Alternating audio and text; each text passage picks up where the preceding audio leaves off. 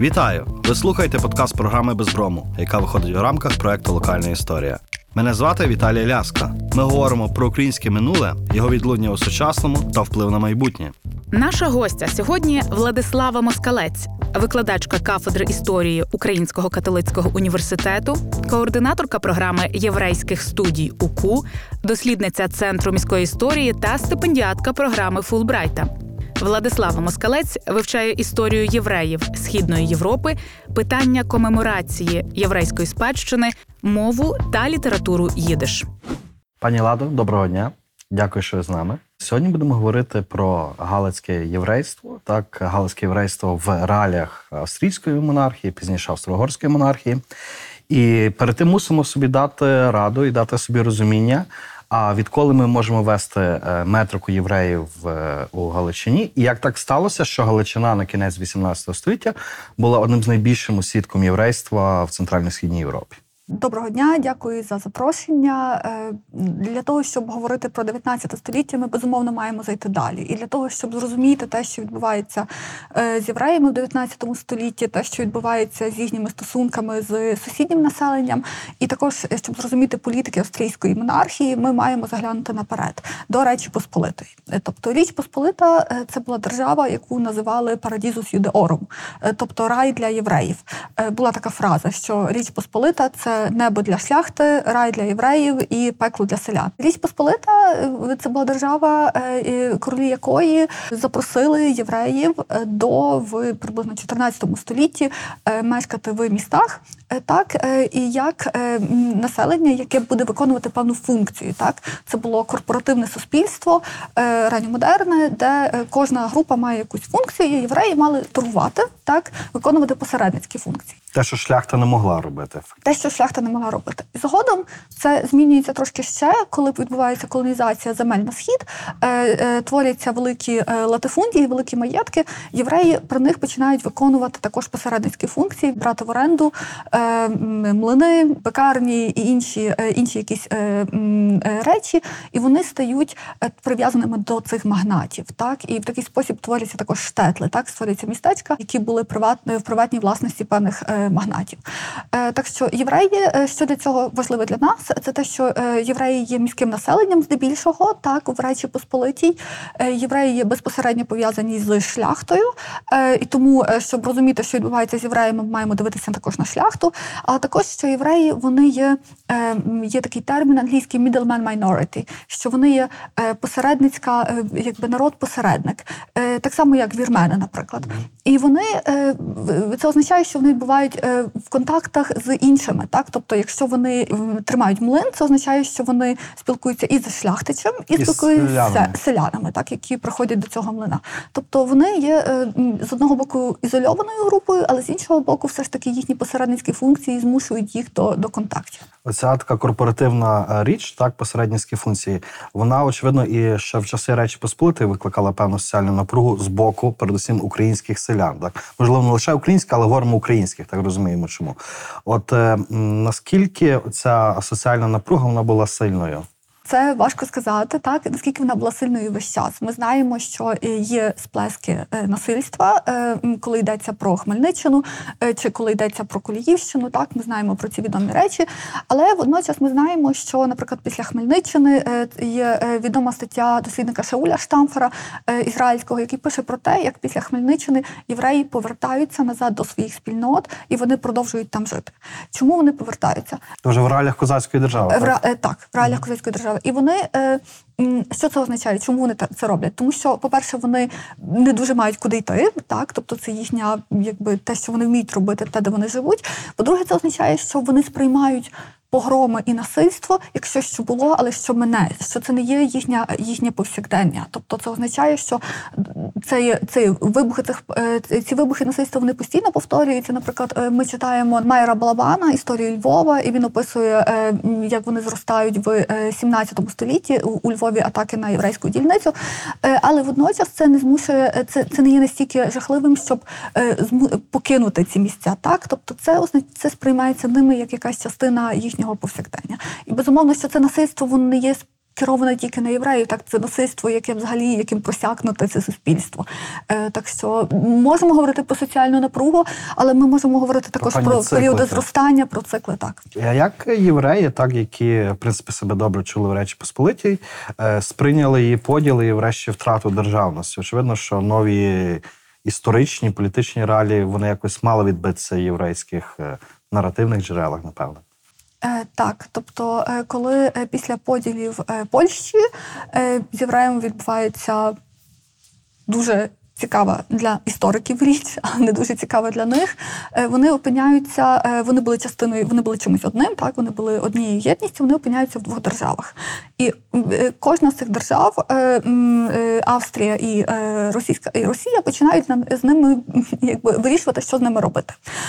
Для і для Австрії, і для Росії євреї є чимось новим.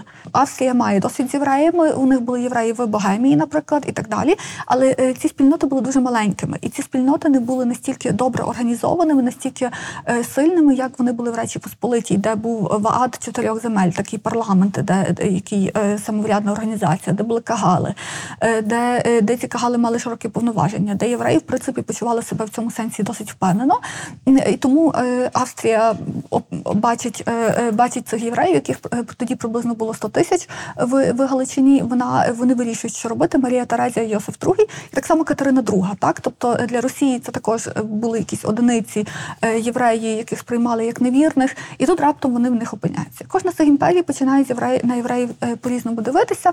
Австрійська імперія починає е, це абсолютистські також е, монархії на той момент. Це Але весь- просвідчені. Так. просвічені, так тобто для них е, це е, важливо е, зробити з євреїв корисних громадян.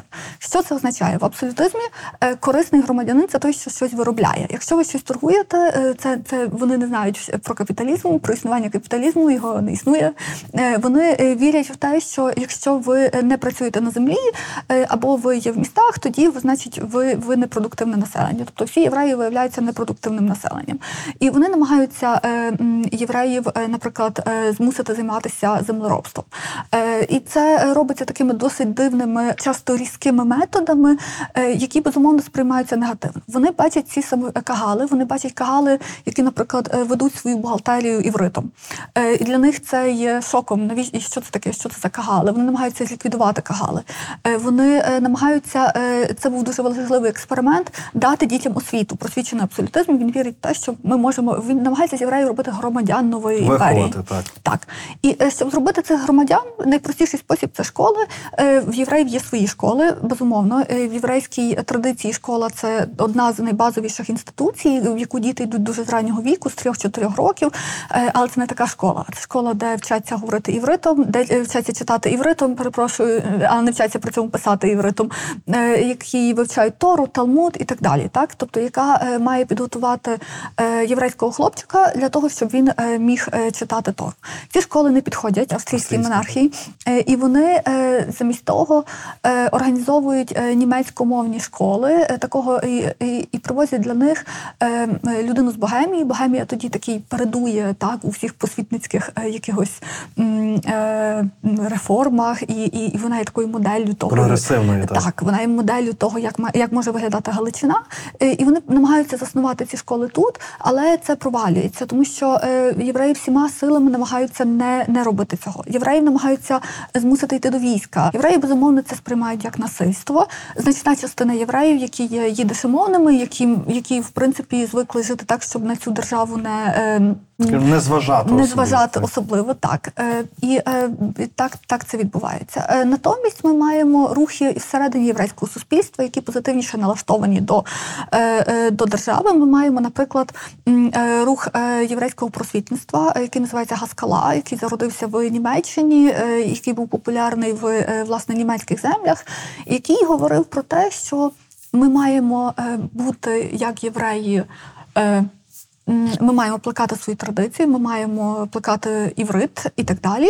Але водночас ми маємо робити так, щоб довколишнє суспільство нас прийняло. Це означає, що Як частину себе. як так. частину себе маємо вчити е, німецьку мову, е, маємо писати німецькою мовою, е, маємо давати дітям освіту. І Гаскала в якомусь сенсі стає тим, до чого придивляється австрійська влада, і до цих маскілів, які в Галичині набувають якби популярності в першій половині 19 століття. Центрами стають е, Тернопіль, Броди, трошки Львів.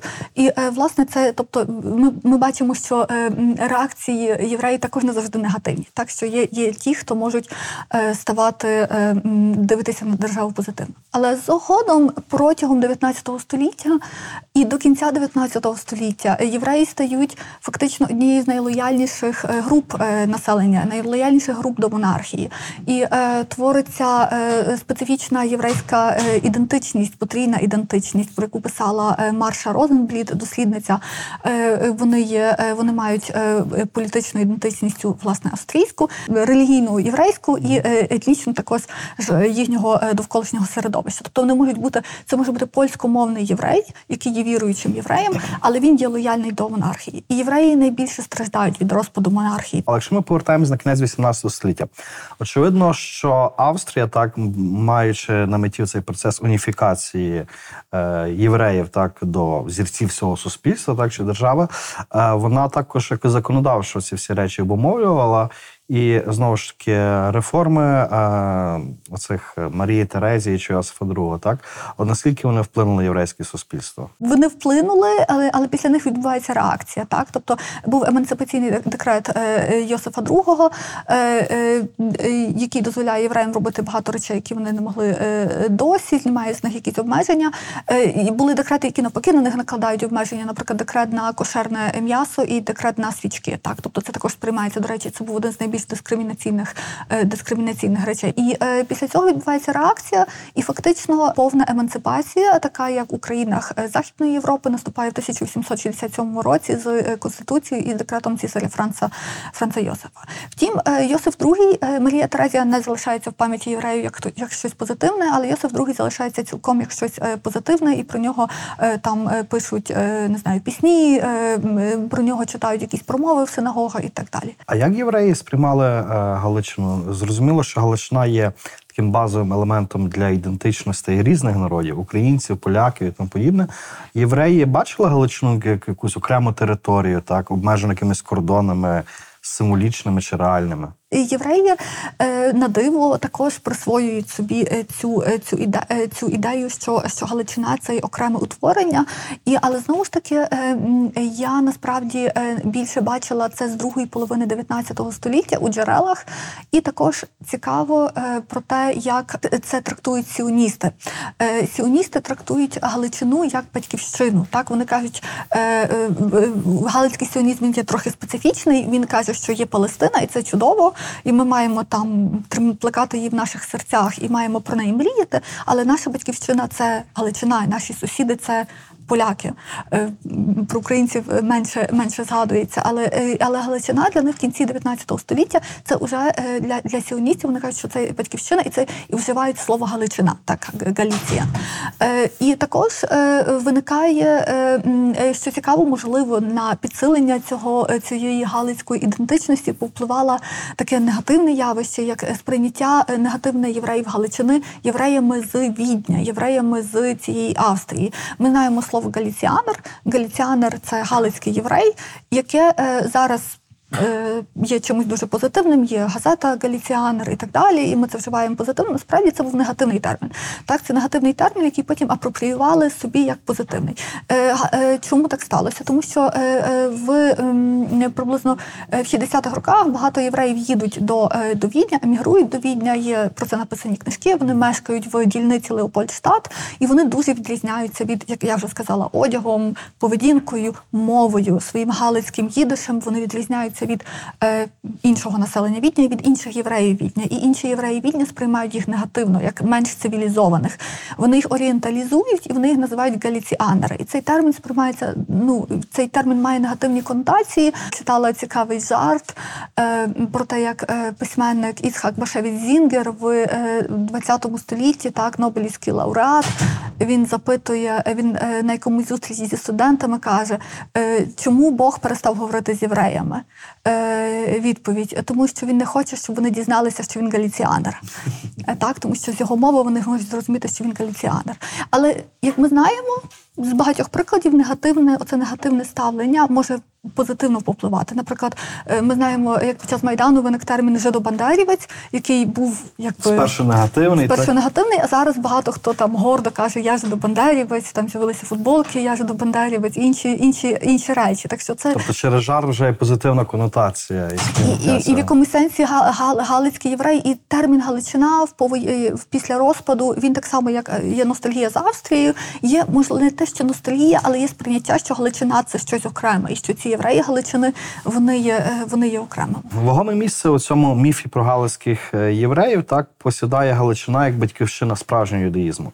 Фактично, коли ми говоримо нехай про першу половину 19 століття, ми говоримо про м, галицьке єврейство як дуже і дуже релігійне, на відміну від інших територій. Якщо ми говоримо про е, е, загалом про процеси, які відбуваються е, в е, Східній Європі в той час, е, то будь-яке єврейство має такі багато.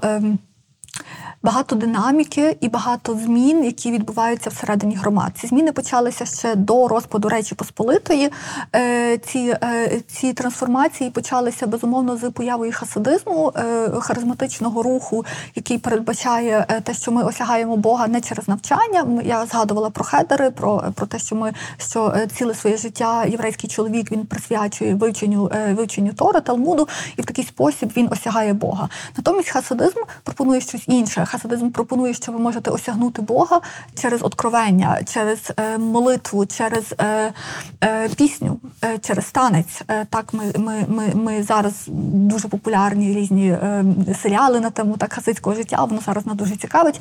Так, тобто хасидизм з'являється. Хасидизм починає підважувати кагальну ієрархію. Так, оцю автономію кагальну. Вона також має, має такі багато англійське слово turmoils, багато м, перетурбацій з ними відбуваються зсередини. Вона починає підважувати кагальну ієрархію, потім вони починають е, в цю кагальну ієрархію вписуватися, і творяться інші, е, інша ієрархія, е, саме творяться хасидські двори, так, і євреї не хочуть уже платити податок до кагалу, вони хочуть вони хочуть віддавати ці гроші цадикові. Так, цадик це є лідер релігійний, харизматичний, який переказує свою, свою владу, свій титул своїм дітям. І ці хасидські двори батьківщиною е, хасидизму є Поділля, але він по- по- поширюється безумовно також на територію Галичини. І на початку 19 століття ми маємо за 1817 року двір е, хасидський у Белзі, який є дуже потужним до, до війни. Е, Маємо чортків, маємо в Західній Галичині Лежайськ. Так, тобто це є осередки, де є, де є хасиди. Хасиди не подобаються євреям, які вірять, що ми які хоч прагнуть інтеграції. Вони не подобаються маскілам.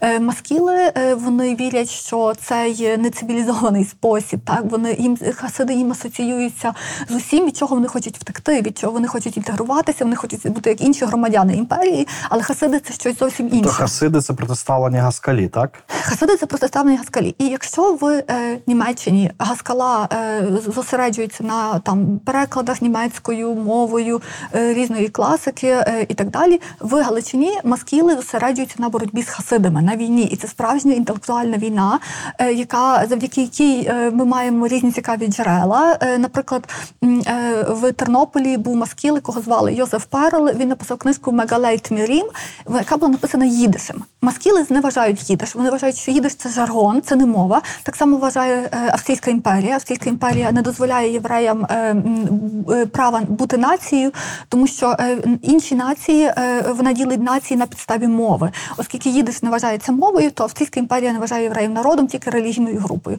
Те, чому нам також важко їх порахувати. Йозеф Перел у своїй книжці е, він, е, ми б зараз сказали, стібеться над хасидами. Він пише таку пародію на, на, на, на хасидських цадиків, щоб показати їхню зіпсутість, показати їхню, їхнє бажання наживи і інші речі. Так? Але хасидизм є бе- безумовно дуже популярним, так? тобто він є набагато більш популярним, ніж, е, ніж, е, м. Твориться реформований юдаїзм. Реформований е, юдаїзм е, також е, власне за, за підтримки маскілів. Він центрами його є перша синагога, що цікаво, є в Тернополі, але також в 1844 році починають будувати синагогу у Львові, темпель, і це є інший так, це юдаїзм на такий німецький зразок, де має бути замість маленької вузької синагоги, де всі разом моляться, кричать і плюють на підлогу. Має бути щось красиве з лавками, з хором, е, з е, різними ритуалами, наприклад, конфірмацією єврейської молоді, щось небачене е, в небачене до того. І львівська громада, як громада, де було досить багато власне євреїв, які підтримували ідею реформованого юдаїзму, запрошує рабина, звісно ж, з Богемії, Абрагама Абрагама Кона, але це закінчується трагічно, тому що його вбиває ортодоксальний єврей. Так, тому що під час весни народів у 1848 році е, через розбіжності. І це показує весь трагізм. Це стає великою великим таким ударом для єврейської спільноти Львова, тому що єврей вбиває євреїв. Безумовно, євреї вбивали євреїв до того, але вбиває Це дуже єврея. показовий Але це так. позаказовий, тому що це через, через релігійні розбіжності. І ми маємо е, ці розбіжності, вони е, безумовно е, наростають протягом е, 19 століття і переходять в політику. Так, тобто ці опції, чи ви хочете бути, е, чи ви хочете практикувати реформований юдаїзм, чи ви хочете Бути бути, ортодоксами відня, так. бути лояльним до відня, бути ортодоксами, воно також має, е, має своє політичне відбиття в різних організаціях, пізніше е, в партіях. А якщо говорити загалом про 19 століття, чи як ми можемо характеризувати освіту євреїв, так окрім цих традиційних шкіл і тих, що започаткувала е, Австрія, от наскільки цей шлях так до освіти, там до вищої освіти, він був можливим, і чи не існувало певних дискримінацій на тому шляху? Школи Герцагомберга, про якого я говорила, вони е, якби їх закрили в кінці е, в кінці 18 століття, тому що, як я сказала, до них не хотіли ходити діти. І невдалий експеримент, Це був невдалий експеримент. Тим не менше, з 1820-х років поступово починають відкриватися власне так звані публічні е, публічні школи, е, які були німецькою мовою, в яких е, навчання відбувається німецькою, потім навчання відбувається польською мовою, і, які давали дітям п'ятикласну, чотирикласну, п'ятикласну освіту, давали можливість вивчити математику, вивчити якісь базові предмети. Така школа вона безумовно не дає вам в житті багато можливостей. Так вона вас робить якимось, вона дає якісь базові базові знання і можливості дає гімназія. Гімназії е, власне е, стають таким. Шляхом до кар'єри. Е, Чи існувала дискримінація? Існувала дискримінація, наприклад, е, щодо, е, щодо певних спеціальностей на початку 19 століття євреї не могли їхати до Відня і навчатися на лікар, на якогось спеціального лікаря, на хірурга, але вони знаходять способи все-таки до цього відня дістатися, і ми маємо невеличку кількість євреїв, випускників Віденського університету. Але ця кількість зростає з в 80-х роках. Ця кількість дуже зростає після, після е, е, е, Конституції 67-го року, після емансипації. Маємо дуже багато євреїв, які шукають освіту в, в Відні, і також освіту в.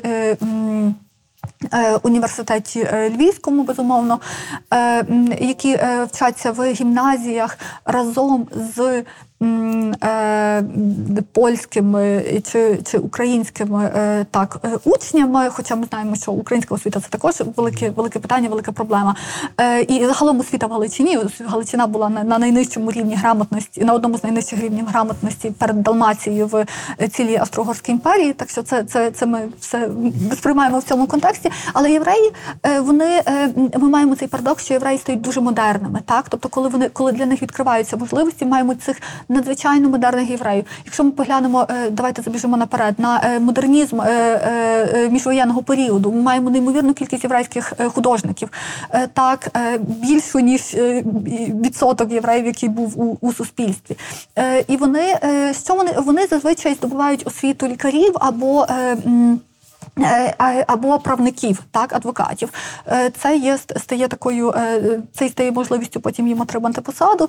І, і коли ми говоримо про, про еліт. А якщо говорити про дискримінацію за професією, так то наскільки вона була стосовно єврейства Галичини, і загалом наскільки була стабільною ця соціальна структура євреїв?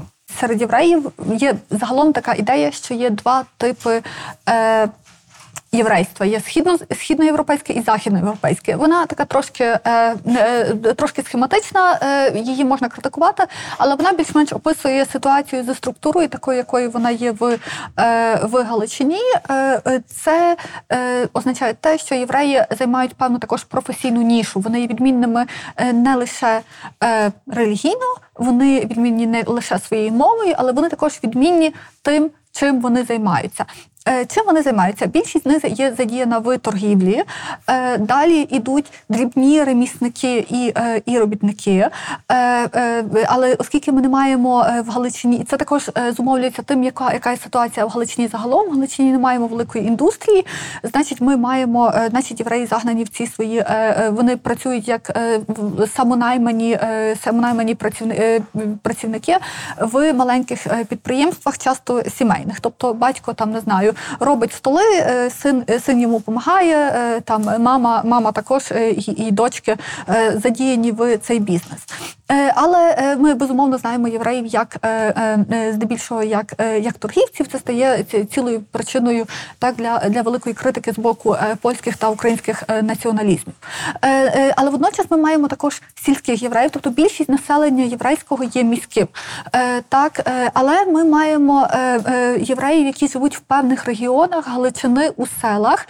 Е, Здебільшого йдеться про східну Галичину. Також ми маємо е, вищий відсоток єврейського населення в східній Галичині, де вони виконують певні функції в економіці, де вони продовжують виконувати ці посередницькі функції в економіці, хоча економіка змінюється. Але е, тут не дуже є кому їх виконувати, так тому що, е, е, як ми вже казали, шляхта не хоче їх виконувати, а селяни вони не мають е, кваліфікації, не мають досвіду. І це так, тобто суспільство продовжується такою така стагнація тих процесів, які були ще до того. В західній Галичині трошки інакше. Західна Галичина це така трохи е, окрема розмова. Є про це дуже цікава книжка е, дослідника економічного Славоміра Токарського, який порівнює східну і західну Галичину і показує, що чим більш е, чим менш суспільство розвинуте, тим тим більше в ньому власне євреїв, тому що вони виконують ці, ці, ці функції, які не міг ніхто інший Вже давні за них виконати. Давні функції. І е, ми маємо еліти, так про які я згадувала раніше. Маємо лікарів, е, правників, які живуть у великих містах, які можуть чимось таким займатися. Е, Щодо дискримінації, то безумовно це дуже часто дискримінація щодо того, хто це не є, вона не прописана в законах, так але це є дискримінація щодо того, хто вас найме на роботу. Я можу розказати про тему, яку я писала свою дисертацію, про євреїв у нафтовому бізнесі Дрогобича і Борислава. Нафтовий бізнес Дрогобича і Борислава він е, зростає з е, середини 19 століття, е, видобування нафти, але також е, видобування е, озокериту. Е, В той період, е, в перший період е, розвитку індустрії, основними в ній є євреї. Так, є єврейські підприємці, е, які здебільшого місцеві, попри там міфи, що це були там євреї, які збіглися з цієї Галичини. Це не так. Це, це люди, які є місцевими, е, які починають якийсь свій бізнес. Е, Єврейські підприємці наймають єврейських робітників. Е, Так, і е, ми маємо такі цілі так корпорації, де є час. Вони наймають не лише єврейських, а також єврейських. Е, Натомість, як ми знаємо, е, ситуація в Галицькій, е, в Галицькому нафтовому регіоні. Якщо ми читали Івана Франка, де він дуже там гостро це все критикує, читали е, також інших е, письменників е, того Стефана Ковалєва, так який ще гостріше ніж ніж Франко пише про ці про ці речі.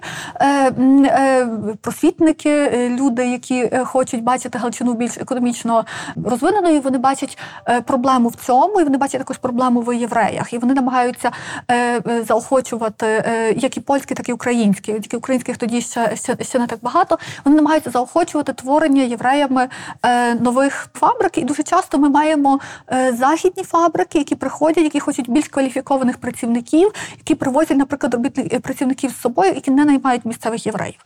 Так, друга дискримінація це проблема, про яку пишуть самі євреї на початку ХХ століття, а також кінці 19-го. Е, Це те, що е, євреї не можуть отримати е, освіти, коли ми говоримо про не можуть отримати фахової освіти, так тобто їм закриті, закриті часто шляхи.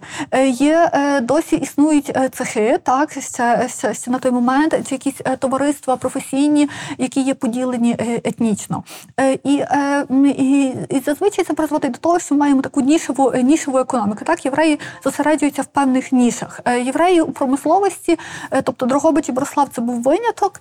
Зазвичай євреї працювали там, де була промисловість пов'язана з виробництвом чогось єврейського. Наприклад, в Коломиї була фабрика талисів. Це такі молитовні покривала, які ви маєте одягати про які євреї одягають при молитві.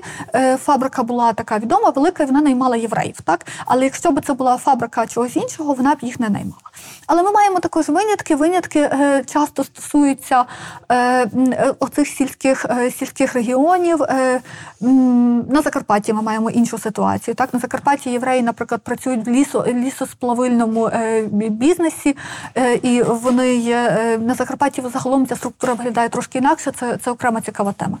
Е, так, але це, це така ситуація. А якщо говорити про певні злами, так впродовж довго 19 століття для євреїв, е, 1848 рік був таким зламом весна народів чи ні? Був зламом в політичному сенсі, так тому що це був перший момент, е, коли євреї долучаються до цієї політичної діяльності.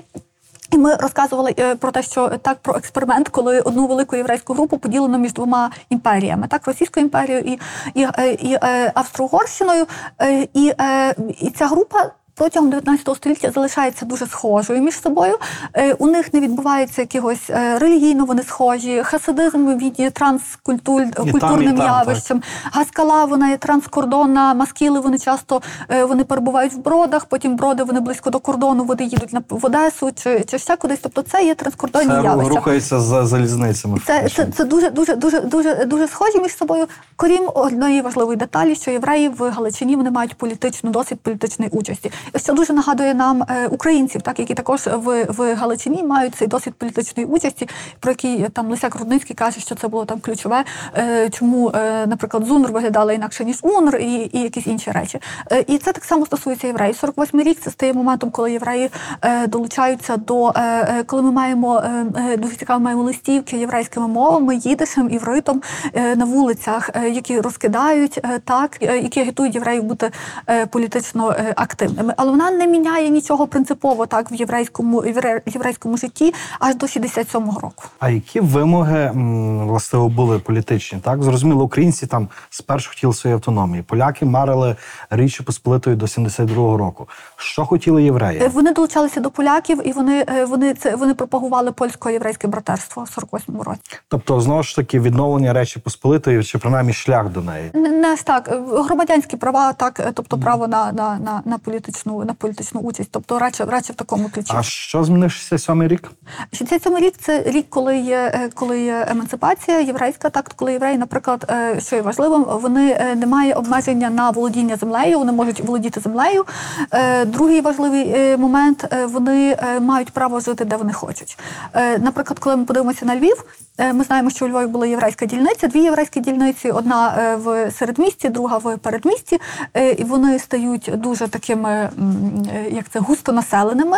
Е, Одна з дуже характерних е, моментів е, єврейського населення це те, що в ньому так звана демографічна трансформація, момент, коли е, падає е, смертність, але народжуваність все ще залишається високою. Е, Це такий момент, який через який проходять всі народи. Е, е, І євреї чомусь е, ніхто не знає, чому вони проходять його трошки швидше. Це означає, що євреї дуже швидко зростає їхня кількість. Так е, е, у, Їм е, стає у Галичині тісно їм стає тісно, і вони, але якби і, і австрійська влада каже їм: ну вибачте, ми нічого вам не зробимо, їдьте геть зі Львова, якщо вам не подобається. Але 67 рік дозволяє їм селитися, де вони хочуть, і вони заселяють інші інші передмістя, і вони починають е, і вони починають е, згодом досягати е, цих. е, е, Вони починають будувати свої будинки, свої кам'яниці, відкривати. Е, Якісь різні бізнеси. Ми маємо е, єврейську єврейські вулиці тепер не лише е, те, що зараз є староєврейською, не лише вулиця Боїмів, колишня, але, наприклад, вулиці Коперніка маємо багато євреїв і так далі. Але очевидно, така, скажімо, таке поширення стало ем, одним з таких, напевно, що каменів для інклюзивності єврейства до відня. Тобто відень почав ще більше і більше проникати і руйнувати ту традиційну структуру. Чи помиляюся? Я б сказала, її руйнує не відень, її руйнує бажання євреїв е, жити кращим життям. Так, тобто вони хочуть, е, вони хочуть е, жити в красивих будинках, е, великих на центральній вулиці, а не в єврейській е, дільниці, так яка є маленька, вузенька і де живе багато бідноти єврейської. Е, Поширюється, е, стає набагато більш очевидною річ, якої не було до того. Стає очевидною соціальне розшарування на бідних євреїв і багатих євреїв. Е, е, І Галичина парадоксально е, вона є такою, е, таким. Ну, ми знаємо Галичину. е, Є цей вислів е, е, економіста Станіслава Щепановського ненза галіційська, галиці, галицька нужда. Так, тобто Галичина як або Голіція і Голодомерія, як її також називали, так бідна, бідна країна. Євреї, єврейська бідність є дуже очевидною, так е, яка е, е, часто вона з'являється тому, що вони відбувається швидко при- приріст населення. Вони займаються своїми, вони мають маленькі там свої там ремістичі майстерні чи з чимось торгують, але скільки ви можете мати ремістичих майстерень, так тобто ви в одному місці вам стає тісно, їм треба кудись діватися. Так вони діваються спочатку до великих міст, до Відня їдуть, потім е, починається міграція до Америки, яка стає е, також дуже очевидною. Так що єврейська е, єврейська бідність є дуже дуже очевидною, дуже помітною. Її зазвичай зауважують ну різні освічені спостерігачі, так які хочуть орієнталізувати Галичину, і- і орієнталізуючи Галичину, вони натякають на євреїв. Е, Але також з'являється єврейське багатство. З'являються ці підприємства, ці дорогобицькі, про яких я казала, яких недолюблював Франко. Це є такі справжні еліти, які потім виїжджають до Відня, які у Відні мають е, будинки в центральній частині, а не в єврейській, е, де в єврейській частині, е, які дають своїм дітям прекрасну освіту, е, і, і е, які е, фундують кам'яниці, торгівельні пасажі і інші речі. Тобто це люди, які є насправді дуже багатими. І е, е, суспільство є дуже розчарованими. І ці е, багаті євреї намагаються безумовно з'являється явище соціальної відповідальності. Багаті євреї намагаються щось зробити такоч для, для, Для бідних євреїв, так. але їхніх зусиль, е, звісно ж, не, не вистачає, тому що це такі системні проблеми Галичини, так і, і е, вони їх вирішують, але, але, але вони завжди приростають. Наприклад, там євреї е, не знаю, створюють сиротинець, е, чи е, для, для бідних дітей, чи будинок старців, чи щось таке інше, але цього цього, Цього е, замало, Цього замало. Ми сьогодні багато говорили, і напевно ще будемо говорити про те, як до євреїв ставилися так, чи інші національності, чи держава. Але цікаво також і зворотній певний процес, як євреї ставилися до того суспільства, якому вони жили. І тут я знаю, що один з таких механізмів, як це можна простежити, це очевидно шлюбні практики єврейства, так і одруження з представниками інших національностей. Наскільки така річ була поширеною? Ця річ е, була е, не те, що дуже поширеною, але вона е, існувала. Зазвичай це ставалося з жінками. Так, зазвичай це були жінки, які одружувалися з, з неєвреями або вихрещувалися. Це також досить часто були жінки. Зараз з'явилося чудове цікаве дослідження дослідниці ізраїльсько-американської Рахель Менекін, яка досліджувала вихрещення. Часто ви досить більше я б сказала, можливо, в західній Галичині, але також в східній. І вона пише дуже цікаві статті на тему того, як, е, як вихрещення, це шлюб е, був для е, дівчини шляхом вийти з, з-під контролю її родини, її батьків. Так? Тобто це був такий спосіб соціального, соціального авансу. Е, сказати, що е, вихрещення, яке ставало необхідною умовою для, е, тобто е, воно кількість цього зростає, зокрема зростає кількість цього серед еліт на початку ХХ століття. Вони приймають для цього часто, якщо євреї не хотіли приймати католицизм, наприклад. вони приймають протестанство, так тобто воно які тому, що протестантська релігія була досить щодо цього відкритішою. Це не є таким, це не таке масове, як, наприклад, шлюб українців і поляків між собою. Та це, це абсолютно це інша історія. Е, Взагалі, якщо єврей вихрещується, його родина має за ним відсидіти. Е, Траур, так, тобто, е, коли людина помирає в єврейській традиції, ви маєте сидіти певну кількість днів е, траур, сидячи на підлозі, якби за нею жалобу. І таке відбувається, коли євреї вихрещуються, таке відбувається досі. Так, тобто, і це, Це тому- фактично втрата ідентичності. тому це, це дуже велика втрата, це дуже великий, великий в теорії. Це дуже великий, велика криза в родині. Але ми, наприклад, знаємо про Іду Шпігель, так матір родини Рудницьких, матір, яка е, е, е, була вихрещеною е, вихрещеною єврейкою. І е, мій колега Ілля Чедолума, який зараз буде захищати свою дисертацію, е, він писав про те, що в принципі вона продовжувала утримувати контакти зі своєю родиною. Е, Це складно прослідкувати. Так, це дуже така приватна, дуже особиста історія, як воно було, е, як воно було в, е, в реальності.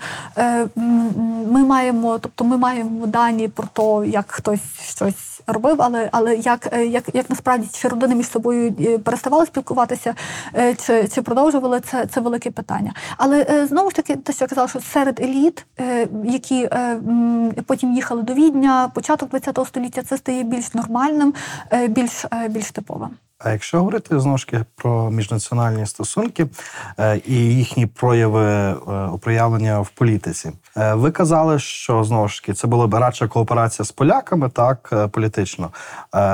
Наскільки з українськими громадськими і політичними середовищами була якась кооперація? Знаємо, зокрема, масу виборів до Галицького сейму, де була дуже дуже важка ситуація. Я почну не з е, українців, я почну трошки здалеку. Е, в 1870-х роках е, єврейська гміна Львова хоче прийняти новий ліберальніший статут. І е, е, е, що стимулює організація, називалася Шомер Ісраїль, е, яка є е, прихильник, е, прихильницею, е, яка збирає навколо себе прихильниців інтеграції. Е, і в той момент е, е, частина львівської громади і, е, і також е, люди з Белза, хасиди з Белза, вони цьому противляться. І вони організовують свою організацію, яка називається Махзікей Гадат, яка називається Оборонці віри. Е, і це е, е, і ця Махзікей Гадат, якимось вона вже в міжвоєнний період стає партією. До того вона залишається організацією, але вона залишається організацією, яка має великий вплив на, на євреїв. Е, В е, кінець друга половина 19 століття для всіх, для українців, поляків, євреїв, стає початком масової політики. Так, тобто є початок, коли до політики ми можемо залучити великі маси, маси людей. Е, Зокрема, що стає важливішим, коли ми, коли ми говоримо про загальне виборче право, це дуже цікаво відображається на єврейському суспільстві. Тобто ці ортодокси, які організовують свої організації, вони також можуть змобілізувати велику кількість людей, велику кількість прихильників. Тому що коли цадик з Белза він каже своїм прихильникам голосуйте так, То не проголосують. вони проголосують. Вони не будуть якби казати, от а я думаю інакше. Це те, що відбувається зараз в Ізраїлі. Чому в Ізраїлі будь-яка е, партія має рахуватися з величезною групою ортодоксальних євреїв, тому що інакше вони просто Вони не організовані і вони організовані, вони вирішують. Це дуже дуже цікаве, е, цікаве явище.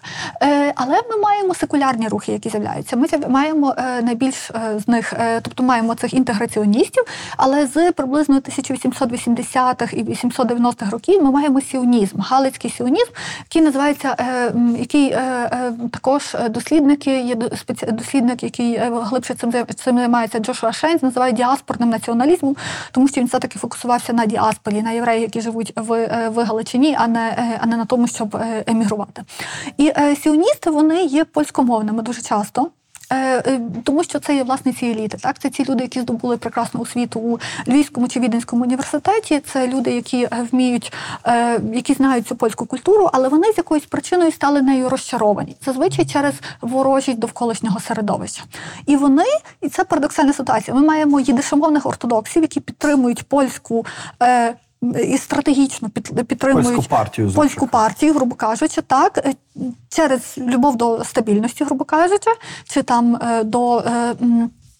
До якоїсь домінуючої домінуючої групи, і ми маємо сіоністів, які хочуть, які, які її не підтримують, Але яких які говорять польською мовою. але які говорять польською мовою. Та Е, сіоністи намагаються достукатися до мас, але їм це погано вдається. Власне, тому що вони намагаються, наприклад, е, публікувати газети їдишем е, для, для цих е, але вони самі не знають їдишу, вони вже його забули. Так, тобто вони дуже вони настільки інтегрувалися, що вони вже не дуже добре знають цей їдиш. І, і сіоністи хочуть щось протиставити ортодоксам, хочуть щось протиставити полякам. Кого вони можуть протиставити? Нас вибір невеликий, лишаються українці, так? І в нас відбувається стратегічний альянс власне сіоністів з, е, з е, е, українськими партіями. Це на виборах е, 1907 року до парламенту відбувається якби договір про те, що на виборах євреї ми маємо євреїв як міське населення, і ми маємо українців як сільське населення.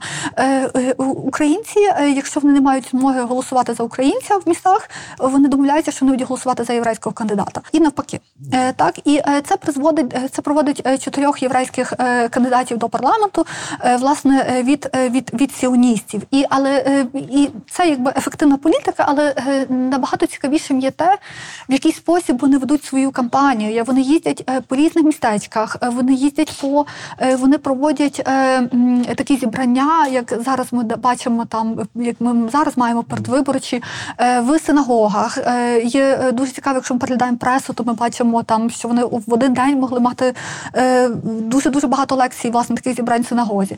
І на це приходить, на це відгукуються люди. Люди відгукуються, люди приходять. Є фотографія чудова е, з Бучача, е, де ми маємо величезний натовп людей, які прийшли власне на таке передвиборче забрання. Не лише євреїв. І не лише євреїв. І не лише євреїв. По фотографії це можна побачити, що ми маємо жінок, які не мають покриті голови, і так далі. І це дуже дуже такий цікавий, е, цікавий момент. Це зближення стратегічне. Тобто ми можемо дискутувати наскільки ці а і першою людиною, яка е, виступає за те, щоб євреїв е, визнали нацією, так є не єврей, є Юліан Романчук.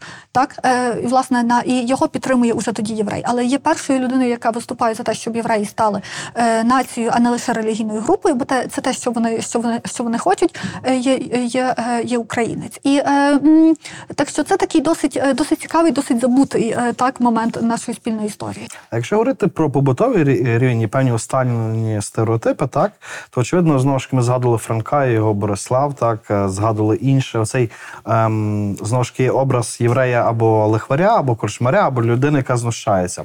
От наскільки українське галицьке селянство, так е, воно е, толерантно ставилося до євреїв. Тобто, чи ми можемо говорити про певні рівні теж якоїсь чи дружби, чи ненависті? Ну, це, це дуже складне питання, тому що е, я думаю, що мало хто його досліджував так як слід. Ми дивимося на газети, ми дивимося на дуже політизовані наративи, так які мали на меті щось сказати, і на політизовані спогади, на, на, на людей, які якби щось хочуть нам, нам своїм текстом сказати. Е, Або ми маємо усну історію, яка також має свої обмеження, і, і вона говорить трошки про інший період. Уже Яка так, має тобто, відлуння другої ствої, попри все. Другої світової, і якби і також, якби ну люди, люди щось кажуть, але, е, е, але е, на них впливають нашарування е, років. З того, з того, що ми можемо бачити, я, наприклад, читаю, чита, е, дуже люблю спогади Олександра Гранаха, про якого, мабуть, багато багато чули, який був з села. Власне, е, Галицького е, з села Вербівці е, біля Городенки, і який був спочатку пекарем, а потім він став актором, зробив суперкар'єру в, в, театрах німецьких, потім в Голівуді, помер в.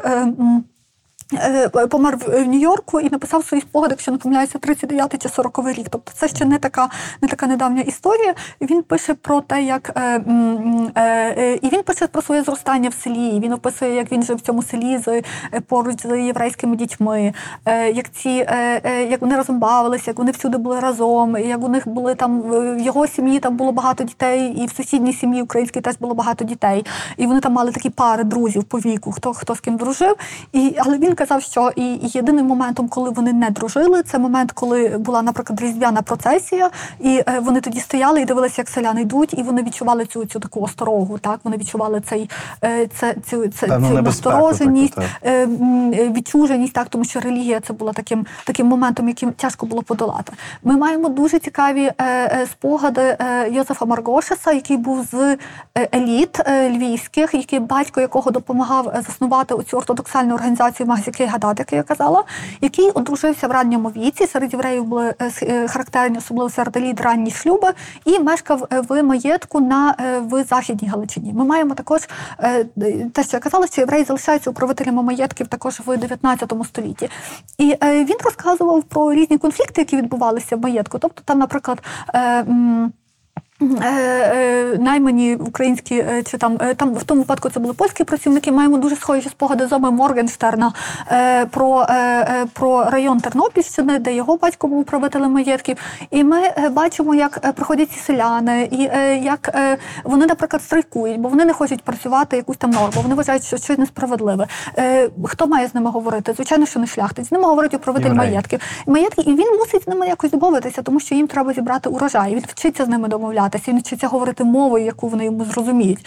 І е, власне це, це дуже такі цікаві історії, які показують якісь, які несвідомо пишуть про це, про це, про це спілкування, але вони, вони показують е, це на якомусь базовому рівні. Ми маємо е, школи в якщо була в селі школа українському, де було більшість українців, навчання відбулося українською мовою. Якщо там було там три євреї, вони також вчилися українською мовою.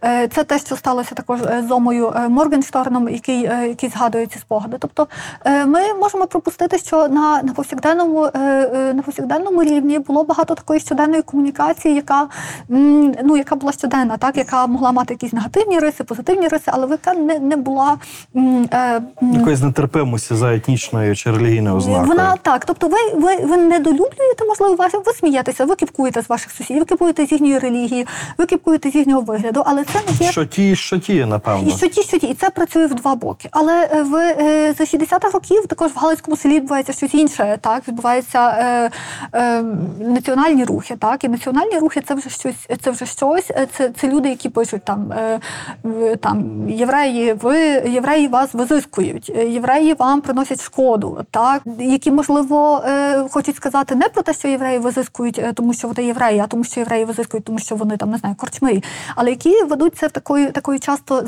зарядженою цими цими етнічними етнічними мотивами мовою, і це е, є е, момент, який варто дослідити, як селяни на це реагують, як селяни реагують на ці е, власне політичні політичні наративи, тому що ми знаємо, що вони в принципі були досить ефективними. Ми маємо химку дослідження про сільських сільських інтелігенців, так тобто, що ну просвіта вона стає дуже дуже успішною. І е, ми досліджувати, як, е, як наскільки хто, хто з цих людей писав, е, як ми зараз сказали, хейт спіч, хто не писав хейт спіч, і як це все відбувається. М, і Є дуже цікаве явище, яке мені дуже подобається особисто. Це е, яке показує е, взаємозв'язок на рівні культур. Це, е, е, наприклад, спільні українсько-єврейські клазмерські групи. Так, клазмери це єврейські музиканти, які грали на весіллях дуже часто чи на якихось інших оказіях, але здебільшого найголовніша оказія це весілля. Часто вони були українсько, е, українсько-єврейськими. Маємо фотографії чудові, де ми бачимо, де поруч стоять е, єврейські скрипалі в капелюхах. Е, І поруч е, українські босі, е, також скрипалі чи хтось інший. Є люди, які це досліджують. Ми маємо пісні. Єврейські традиційні пісні українською мовою. Е, моя улюблена це пісня Став я пити, яка каже: Став я пити у п'ятницю, пропив я свою телицю. Це пісня хасидська, яка співає про дуже високі речі, але мов- мова каже про них профанною мовою. І найближча для них профанна мова це українська. Так, це люди, які з якусь живуть поруч, яких дуже є багато, і вони і ця культура вона дуже цікаво е, в такий спосіб е, трансформується. Мені тут згадується приклад е, Якова Орнштейна з Коломиї, так? Друкаря, який фактично всю своє життя поклав на лоно української справи. Інша справа, чи це було меркантильно, чи це було е, заради якихось вищих мотивів. Але, приклад, ем, чи Оренштайн був таким спорадичним випадком ось цієї когорти єврейської еліти, так? Те, що ми знаємо про нього, і не знаємо дуже багато інших таких випадків, мабуть, свідчить, що це не було дуже типово насправді. Е, ми знаємо книжку Йоханана Петровського Штерна, е, е, дослідника з Києва і також з Америки, який е, називається Антиімперський вибір, яка також присвячена євреям, які обрали для себе українську ідентичність, тільки що євреям з Російської імперії чи з Радянського Союзу. І в цій книжці п'ять розділів. Тому що там є п'ять людей, так тобто це не є дуже типовий випадок, але взаємодія на повсякденному рівні вона є, мабуть, типовішою. Єдине, що ми не дуже маємо, це дослідження такого воно вимагає насправді е, дуже багато часу, воно є дуже трудомістке. Е, Я е, знаходила дуже цікаві речі випадково. Я знаходила в моєму рідному селі була справа, дисциплінарна справа проти священика, який описує якого звинуватили в неморальній поведінці. І е, в цій справі були свідчення клезмерських музикантів, які е, прийшли до села, і яких священник попросив заграти йому. І єврейські клезмерські музиканти прийшли і грали йому, і е, вони, вони його критику, вони його якби на нього скаржилися, що він що він при цьому був у шубі, але не мав на собі одягу під шубою. Тобто така дуже комічна ситуація. Це знаходиться такі історії, це такі окружки, які знаходяться дуже дуже випадково, і щоб немає там фонду номер 23, який Де можна всі де це можна з'ясувати. зібрати. Їх треба просіювати, і зазвичай е, історики е, ну, беруть те, що те, що є. Так беруть, наприклад, газетні статті, які такі всі дуже е, давайте поговоримо про нашу велику справу. Е, Так, які не будуть оцього повсякденного, який цей повсякденний рівень мало описують. Але е, е, якщо б хтось цим займає, є люди, які цим починають займатися. Є е, і е, м, є дослідник з Відня Ніно Гуд, який писав про е, співпрацю українців і е, власне про українську. Е, Український вимір е, галицького єврейства, так що я думаю, що це ще попереду. А наскільки трудова еміграція пер, так перервала цей процес розвитку єврейського суспільства? Ми знаємо, що з боку українців, з боку євреїв переважно емігрували люди найбільш пасіонарні, так?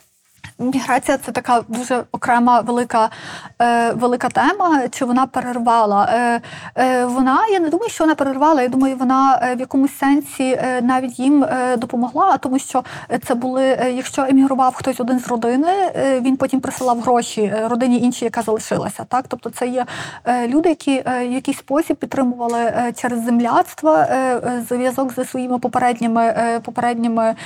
Містечками Батьківщиною батьківщиною, е, і е, е, в якому і інші інша річ, що імміграція вона полегшує так цю ситуацію щодо щодо перенаселення Галичини, так щодо перенаселення її і щодо конкуренції, тому що люди, яким тут не вистачає місця, вони вони йдуть до Америки і вони уже там працюють. Серед євреїв українці маємо трошки іншу динаміку. Українці повертаються часто самі, так тобто вони їдуть в Америку. Ми маємо знаємо ці всі сумні історії. Для мене дуже сумні, коли хтось поїхав до Америки, заробив грошей, е, вернувся до України, побудував собі хату, і потім прийшла радянська влада і це все відібрала. Е, А серед євреїв ми такі історії маємо менше, тому що вони поїхали зовсім. Так і потім вони забрали решту родини, і вони вони це була більш однокерункова міграція. І е, мені здається, що е, ну що в якомусь сенсі міграція була е, мала свої позитиви, і те, що в міжвоєнний період е, міграція вже була через квоти, неможливість була в'їхати до, до Америки, це погіршувало ситуацію єврейства власне в міжвоєнний період. А чому е, євреї по завершенню Першої війни, так, в рамках вже українсько-польського конфлікту, так, е, прийняли українську сторону? І чи ми можемо говорити, що не прийняли українську сторону, так? Е, ну, Коли твориться зумер? Так, євреї опиняються, ну тобто в умовах цих двох націоналізмів, навіть трьох націоналізмів, бо євреї також мають свій націоналізм, але е, євреї опиняються е, в ситуації між молотом і е, як це наковальнею, тому що вони що б вони не зробили, це все буде погано. Так, тобто, який вибір би вони не прийняли, вони вони буде погано. І вони вибирають нейтралітет радше. Тобто я б сказала, що це є радше радше нейтралітет.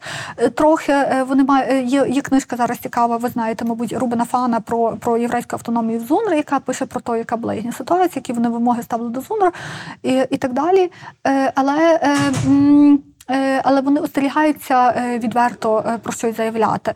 Хоча е, цілком можливо, що ми маємо євреїв, які були, так як я говорила раніше про ортодоксів, які були польськомовними, які прекрасно знали цю польську культуру. Це явище дуже зростає в міжвоєнний період, які дуже дуже включені в цю польську культуру, але е, включеність, акультурація і е, політична лояльність це різні речі. Е, так, е, тому що е, вони можуть бути включені в польське суспільство, але польське е, якби вони можуть любити цю культуру, але польське суспільство їх від, від, відкидає. Воно листопадовий погром у Львові він лише підкреслив це. Це стосувалося передусім е, тих людей, які в принципі мали якусь акультурацію, були більш е, інклюзивними так, до, так, так, до так. тих середовищ, до зокрема польського. І це, і це, і це потім згодом стає трагедією, бо це посилюється в міжвоєнний період, е, коли е, євреї дуже єврейська молодь- радикалізується, і е, вона не дуже розуміє, що, що їй робити, тому що вони, е, вони люблять цю польську культуру, вони люблять цю польську мову, і вони бачать е, дискримінацію проти себе, і е, вони, вони не знаходять себе в цій державі, і вони не дуже мають виходу, тому що е, Палестина тоді здається досить таким екзотичним, е, екзотичним шляхом розв'язання проблеми. мрією, так. Е, Так, це, це, це якийсь символ. Міжвоєнний період, звичайно, 24-26 роки ми маємо людей, які їдуть до, е, їдуть до Палестини. Е, До того це є, це є, вони розуміють, що має, вони мають щось шукати тут. І, так, і тому це така дуже діаспорна, діаспорна політика. І сіоністські партії, вони також вони, вони сіоністи, вони націоналісти, але вони борються за те, щоб покращувати життя євреїв тут. На сам кінець я от зумисно цілу розмову не торкався такого питання, яке там часом ворохобить, так е, щодо самоназви євреїв галицьких, так і самоназви і їх назви, так бо знову ж таки зараз дефініція жид вона є образливою, вона є некоректною. А от наскільки в реаліях 19-го, там початку 20-го століття ми можемо послуговуватися такими дефініціями? Ну, це залежить, якою мовою вони спілкуються. Е, Вони спілкуються, е, тобто, якщо вони спілкуються їдишем, то це буде ют. Дрют, тобто це, це взагалі ми не говоримо про цю е, про цю е, норму. Якщо вони переходять на українську, вони приймають так. Тобто для них це не є образливим. Але що характерно в польських часописах, е, польськомовних е, часописах, е, вони я помітила, що часто вживається слово ізраїліт. Е, І є відомий і в німецькомовних. Е, Є е, була відомий часопис організації інтеграціоністської Шамер Ісраїль, про яку я згадувала, яка хотіла зробити ліберальний статут львівської львівської гміни, е, яка заснувала німецькомовний часопис Дер Ізраїліт. Так, тобто вона вони, вони можливо це видавалося більш такою шанобливою назвою, так більш офіційною, яка якимось так само гміна. Гміна називається гміна ізраїльська а не гміна жидовська. Потім з'являється також термін гміна жидовська, але воно воно на рівні вживається гміна ізраїльська. Е, тому самоназва залежить від, від мови. Е, Ми не дуже я не дуже розумію, не дуже думаю, що е, ми не дуже багато маємо євреїв, які говорять українською мовою, яка для них є рідною. Так вони нею говорять, коли вони говорять, вони приймають те, що вони чують. А якщо окреслення з боку інших е, українців чи поляків щодо цього терміну? Я взагалі не зустрічала якоїсь на цю тему якби дискусії, так але я зустрічала на цю тему дискусію е, безумовно, коли йдеться е, про неєвреїв. Вони про це говорять. Е, Леся Українка е, вона пише до лист до Івана Франка, і Леся Українка допомагала йому опублікувати в Російській імперії декілька оповідань. Вони- були про Борислав, і вона йому там пише: там не вживайте слово жид. Я знаю, що у вас це нормально, але в нас так не можна. І вона йому вона його пише про це. І друге, вона його пише, щоб він не казав, що там він вкладає в слова одного зі своїх персонажів щось типу там жиди з нас випивають всю кров. І вона каже: не кажіть цього, кажіть е, там експлуататори, або під ну не вона якесь слово відповідник. Вона каже, але не, не, не формулюйте цього етнічно. Е, тому що в Росії на той момент є ось ця власне дуже дуже гаряча дискусія так в Росії щодо щодо е, антисемітизму, і так само щодо і них є оці два варіанти: образливе і необразливе слово. І е, Леся Українка очікує від Франка, що він буде розуміти цю дискусію, що він буде якби е, ну займати якусь позицію не, не, не антиєврейську. Це такий цікавий феномен, бо Російська імперія з чорносотенцями і справою Беліса це було очевидно антисемітська держава більше і більше, ніж монархія Габсбургів. Пані Ладо, дякую вам за дуже цікаву розмову. Дякую. Пані Ладо, який історичний міф, на вашу думку, найбільше шкодить сучасній Україні? Міф, що ми були найбільшою жертвою, так, тому що якби це міф, який є не тільки у нас, який є у всіх наших сусідів. І ми разом, коли ми всі зійдемося разом в одній кімнаті, то нам буде складно домовитися про те, хто з нас є таки найбільшою жертвою, і це інструменталізує також справжніх жертв. А яка ключова подія, на вашу думку, змінила хід української історії? Я не знаю, декларація незалежності, е, яка змінила. Тобто, ми зараз нам здається, що це було так очевидно, що ми маємо, е, що ми якби прийшли цим шляхом, але тоді це не було очевидно. А хто з українців чи людей, які мешкали на території країни, е, відіграв важливу роль нашому минулому, але про нього ми або мало знаємо, або взагалі не знаємо. Таких людей неймовірно багато, це важко вибрати. Е, Я думаю, е, що я останній раз робила дослідження недавно про засновницю єврейських шкіл у Львові Цицилію Клафтен, яка була відома, і ми про неї не знаємо. Продовжіть, будь ласка, фразу Історія важлива, тому що Тому що е, вона змушує нас постійно задавати запитання е, і постійно дивуватися. за Володимиром Винниченком українську історію неможливо читати без брому. От наскільки цей е, комплекс жертви так визначає нас зараз і чи може визначати нас у майбутньому? Я думаю, він визначає частину українського суспільства, але не все українське суспільство, яке зараз має дуже різні погляди на історію, і це чудово, що ми маємо ці різні погляди, і ми можемо якось їх не знаю проговорювати.